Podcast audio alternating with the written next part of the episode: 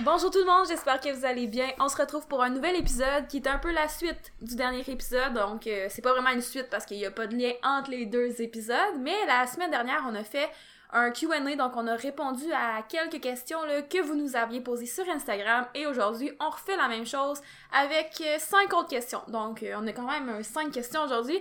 certaines se répondent plus rapidement que d'autres. Donc encore une fois, comme d'habitude, si jamais vous aimez le podcast, vous aimez l'épisode, n'hésitez pas à laisser 5 étoiles sur l'application que vous utilisez, laisser des commentaires, les partager en story. C'est toujours très très apprécié de notre côté. Donc avant de commencer, petite annonce peut-être, je sais pas. Non, euh, si jamais c'est pas encore fait puis vous voulez participer au Mock Meet virtuel, c'est encore le temps de s'inscrire. En vrai, le Mock Meet il est le 31 juillet. Vous avez encore amplement le temps là, pour vous inscrire. Là, on accepte jusqu'à deux semaines avant la date, avant le, le mock meet finalement.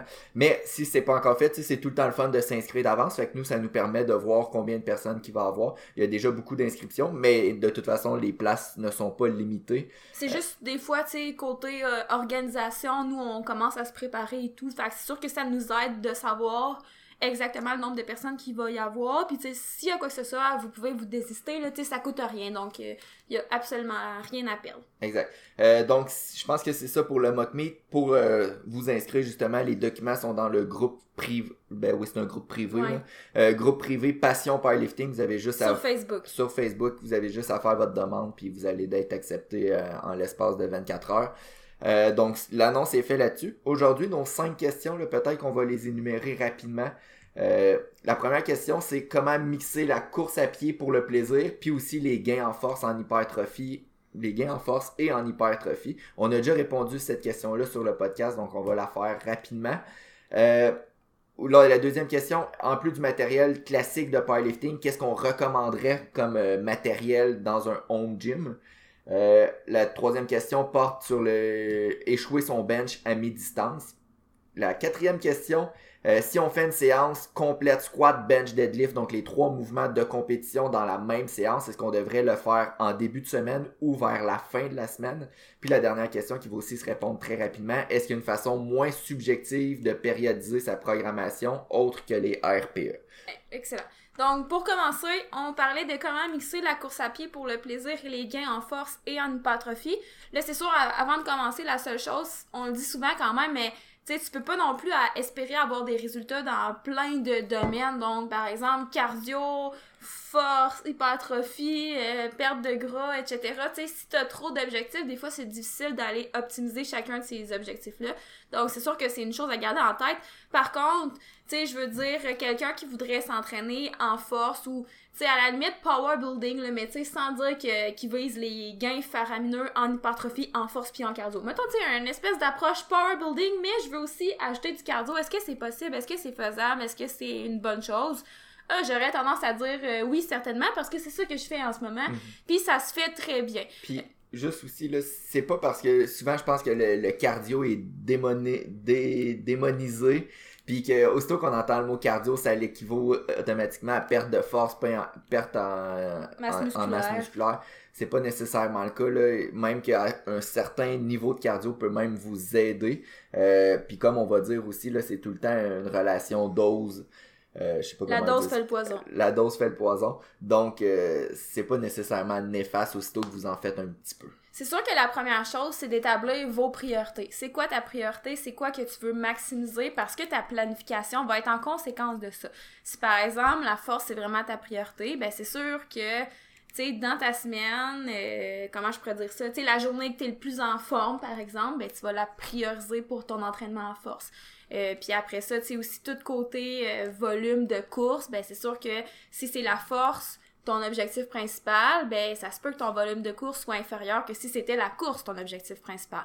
Donc ça c'est sûr que c'est une chose à prendre en considération. Puis ça peut varier aussi là en fonction de la période de l'année. Donc peut-être pendant l'été, votre priorité c'est peut-être la course, mais l'hiver, votre priorité c'est peut-être la force. Donc c'est pas c'est pas impossible que pendant une certaine période de l'année, euh, vos priorités changent, puis c'est correct aussi comme ça. Mm-hmm. Après ça, ben c'est sûr que dans un monde idéal, vos séances de force ou vos séances d'entraînement de muscu sont séparées de vos séances de cardio. Donc ça pourrait être carrément à deux journées différentes. Donc souvent moi c'est ça euh, c'est ça que je fais. Donc par exemple, euh, hier, euh, je suis allée courir, aujourd'hui, je vais m'entraîner. Donc, en m'entraîner euh, en, en force. OK? Donc, ça, c'est sûr que c'est une option. Si jamais vous pouvez pas, parce que des fois, euh, ça m'arrive d'avoir par exemple, là, c'est parce que là, c'est compliqué parce que mon horaire est changé, puis j'ai changé un peu mes entraînements de course, mais la semaine dernière, j'avais quatre entraînements de force et trois entraînements de course. Donc, ça me fait comme sept entraînements au total. Mais j'aime ça me garder Ben moi, j'aime ça me garder deux journées off complètes. Donc, ça veut dire que j'ai sept entraînements à placer en cinq jours. Donc, ce que je fais dans ce temps-là, c'est que j'ai toujours une course qui va être avec une journée de haut du corps. Puis souvent, je vais aller courir, par exemple, euh, dans l'avant-midi, puis je vais aller m'entraîner dans l'après-midi ou euh, vice-versa, selon ce que je préfère. Donc, j'essaie de les séparer de 6 heures. Donc, soit que dans un monde idéal, je sépare carrément mes journées de course et d'entraînement de 24 heures, par exemple, donc à deux journées différentes. Ou si c'est dans la même journée, euh, souvent ce que je fais, c'est que je vais, je vais y aller avec un, une espèce de 6 heures d'intervalle pour me permettre de, récupérer. Puis de, tu sais, parce que c'est sûr que c'est deux adaptations différentes aussi, là. Je veux dire, euh, c'est deux choses que tu demandes à ton corps qui sont quand même différentes, donc euh, d'où des fois l'importance de séparer par une certaine période de temps. Mhm. Puis aussi, si jamais vous n'avez pas le choix de faire les deux dans la même séance, on recommande fortement de commencer par votre priorité numéro 1. Euh, si jamais la force est votre priorité numéro 1, ben commencez votre entraînement par la force, le squat, le bench, le deadlift, la musculation, puis terminez par la course. Puis euh, si jamais vous avez, tu sais, les deux, c'est important égal pour vous, ben vous êtes probablement mieux de commencer par la, la force quand même. Euh, le dernier point aussi, si pour bien mixer puis pour avoir le moins d'interférences possible, assurez-vous que votre alimentation soit super bonne puis que vous mangez surtout assez de calories mais aussi assez de protéines. on en a parlé un peu à tous les, podcasts récemment. J'ai l'impression qu'à chaque podcast, on dit 1,6 g à 2,2 g de protéines par kilogramme de poids corporel. Mais ça reste tout le temps nos recommandations. Donc, euh, ça fait le tour. Prioriser, si c'est pas possible d'avoir une journée cardio, une journée muscu, une journée cardio de, séparée au moins de 6 heures, puis euh, assurez-vous que votre alimentation soit impeccable. Prochaine question, en plus du matériel classique en powerlifting, quels accessoires euh, au niveau de l'équipement qu'on conseille dans un home gym? Donc c'est sûr que nous on avait dit que le matériel classique, l'essentiel que tu veux dans ton home gym si tu fais du powerlifting, c'est très simple, c'est une cage à squat, une barre, des plates, puis un banc. Donc c'est tout ce que tu as besoin pour faire ton squat, bench, deadlift c'est pas plus compliqué que ça. Puis avec ça, c'est quand même assez versatile aussi. Là, tu peux faire euh, beaucoup plus que du squat bench deadlift. Par contre. Idéalement, surtout si ta cage à squat, c'est une, cage complète là, qui a aussi une barre à chin-up, à mhm. pull-up en haut. Donc ça rajoute aussi pas mal de possibilités. Euh, c'est ça. Mais en dehors de ça, c'est sûr qu'une chose qu'on conseille en deuxième, je dirais, c'est les dumbbells. Donc, pas nécessairement obligé d'avoir de 5 à 100 livres. Parce que nous, ça fait longtemps qu'on pensait avoir un home gym. Puis tu sais, ces dumbbells-là, ça faisait euh, un petit bout qu'on les regardait. Puis tu sais, à un moment donné, on avait eu un super bon prix sur un rack au complet de 5 à 100 livres. C'est sûr qu'on est content de les avoir, honnêtement, là. Euh, mais, tu sais, c'est qu'on y pensait d'avance. Mais, tu sais, mettons, tu veux te bâtir un home gym là, ça se peut que ça soit un petit peu compliqué de te trouver un rack au complet. Donc, c'est sûr que j'essaierais de miser sur les poids que tu utilises le plus. Tu sais, souvent, moi, dans mon cas, c'est comme entre 45 euh, et 65, puis aussi un mhm. petit peu plus entre 15 et 20, là. Fait que, tu sais, si j'avais comme 5 euh, paires euh, de dumbbells à m'acheter, ça serait autour de ça. Mais, tu sais, ça, c'est propre à chaque personne. Par contre, moi, j'ajouterais peut-être, là, puis c'est pas que je suis en désaccord ou quoi que ce soit, mais si c'est quelque chose que vous voulez faire à long terme, vous entraîner dans votre home gym, moi, c'est vraiment quelque chose qui m'agace. C'est si, par, exemple, j'ai une, marque de dumbbells qui vont de 5 à, 20 livres, puis c'est une marque précise, puis là, c'est d'autres marques pour les dumbbells de 25 à 50 livres. Puis tu sais, c'est tout, au final, c'est toutes des marques différentes. Puis on a ça aussi en ce moment pour les plates, parce que quand on a commencé à s'équiper en termes de plates, ben on achetait un petit peu euh, une plate de tel de tel poids pas cher après ça. Fait que peut-être que si c'est votre euh, objectif là, de, de vous entraîner à long terme dans votre home gym, j'achèterais quand même de la qualité. Ben tu tu pourrais acheter neuf. Mettons, tu pourrais dire je vais pas les acheter tout d'un coup, mais je sais que je vais prendre cette marque-là. donc, tu sais, c'est c'est peut-être quelque chose à prévoir, c'est Exact, parce qu'avoir différents types de dumbbells, de mettons, vous avez toutes vos dumbbells de 5 à 100 livres, mais vous avez cinq marques différentes. Pour vrai, je trouve que, je, je sais qu'il y a probablement des personnes que ça les dérange pas, mais moi, c'est quelque chose qui m'agace, là, beaucoup.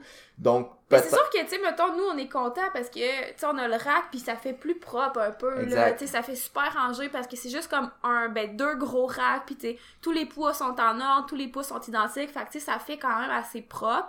C'est sûr que, tu sais, on tombe peut-être un peu plus dans les caprices, là. Mhm. Mais, tu sais, si c'est vraiment un objectif à long terme pour vous d'avoir un home gym, j'avoue que c'est quelque chose que vous pouvez prendre en considération. Mhm. Moi, c'est peut-être une erreur que j'ai fait au début d'acheter de la mauvaise qualité puis de juste vouloir acheter ce qui était le moins cher puis au final je me ramasse avec de l'équipement qui dure pas aussi longtemps en durée de vie puis aussi de l'équipement un peu dépareillé différent d'une pièce à l'autre donc c'est peut-être un petit peu fatigant mais les dumbbells moi aussi là ça serait la priorité numéro un puis sinon le deuxième que moi j'adore ça serait vraiment une, une, poulie haute puis une poulie basse. Pour vrai, avec ça, tu peux aussi, tu rajoutes là, au moins là, une centaine d'exercices que tu peux faire juste avec ces deux, ces poulies hautes, poulies basses là. Surtout si tu as différents types d'attachements, donc des cordes, des barres, des les triangles, etc.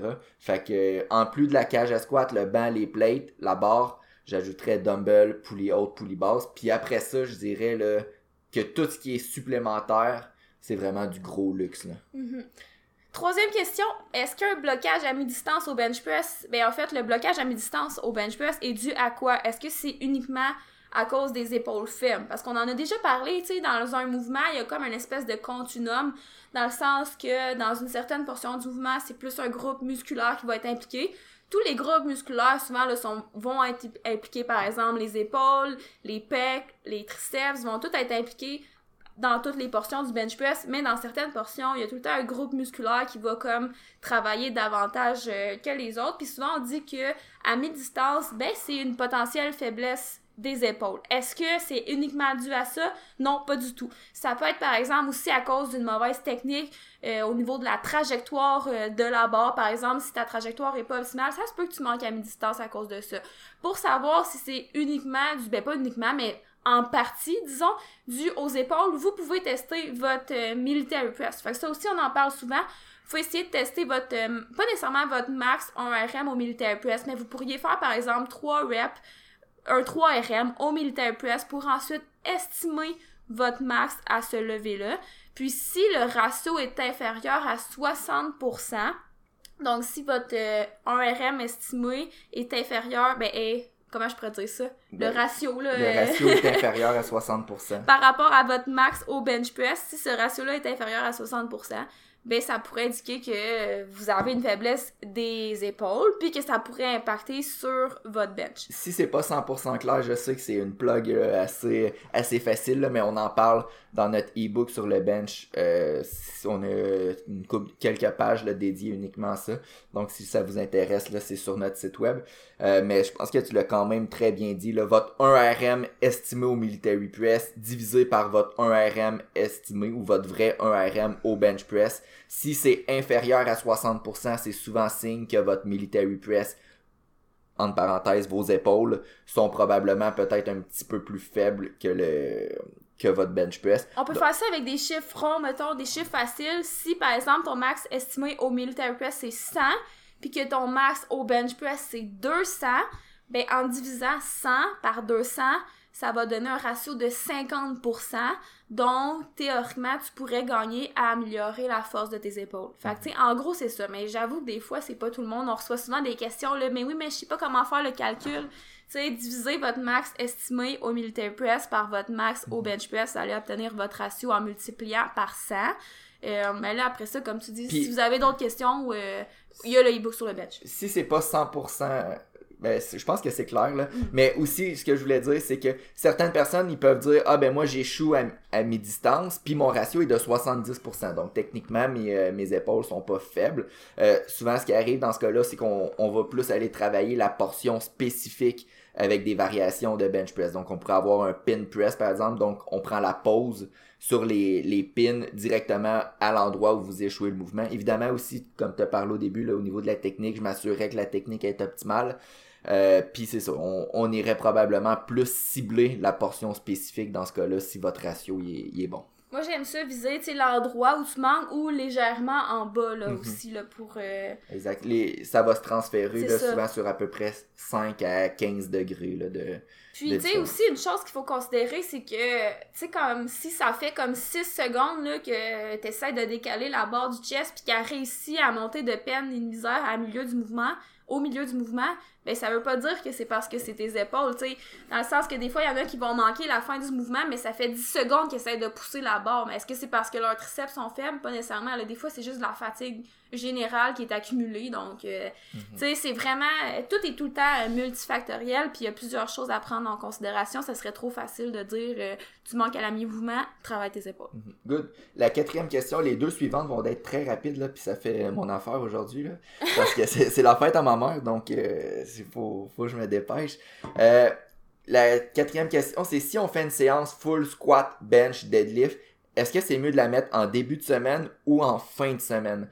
Euh, puis comme on en a parlé là, au début, avant, avant que le podcast commence, moi Pielo, pour vrai, ça va dépendre de beaucoup de facteurs.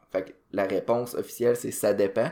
Mais euh, si pour vous, là, la séance squat, bench, deadlift, si vous avez les trois mouvements de compétition dans la même euh, séance, puis c'est votre séance la plus importante de la semaine, ben ce qu'on ferait, c'est on s'assurerait de la mettre à l'endroit de la semaine que vous êtes le plus reposé. Donc si c'est en début de semaine que parce que vous venez de terminer votre fin de semaine, vous êtes en forme, vous êtes reposé, euh, c'est là que vous êtes le plus en forme, je la mettrai en début de semaine. Puis si à l'inverse, euh, je sais pas si la, vous vous entraînez votre dernière journée d'entraînement c'est le dimanche, puis là vous vous êtes reposé le samedi, ben je la ferai la fin de semaine la- cette séance là. Si c'est votre séance la plus importante, ou aussi euh, souvent si on fait une séance quad bench deadlift, c'est des séances qui sont en tout cas dans mon dans la plupart de- des cas là, de plusieurs personnes, c'est une séance très longue.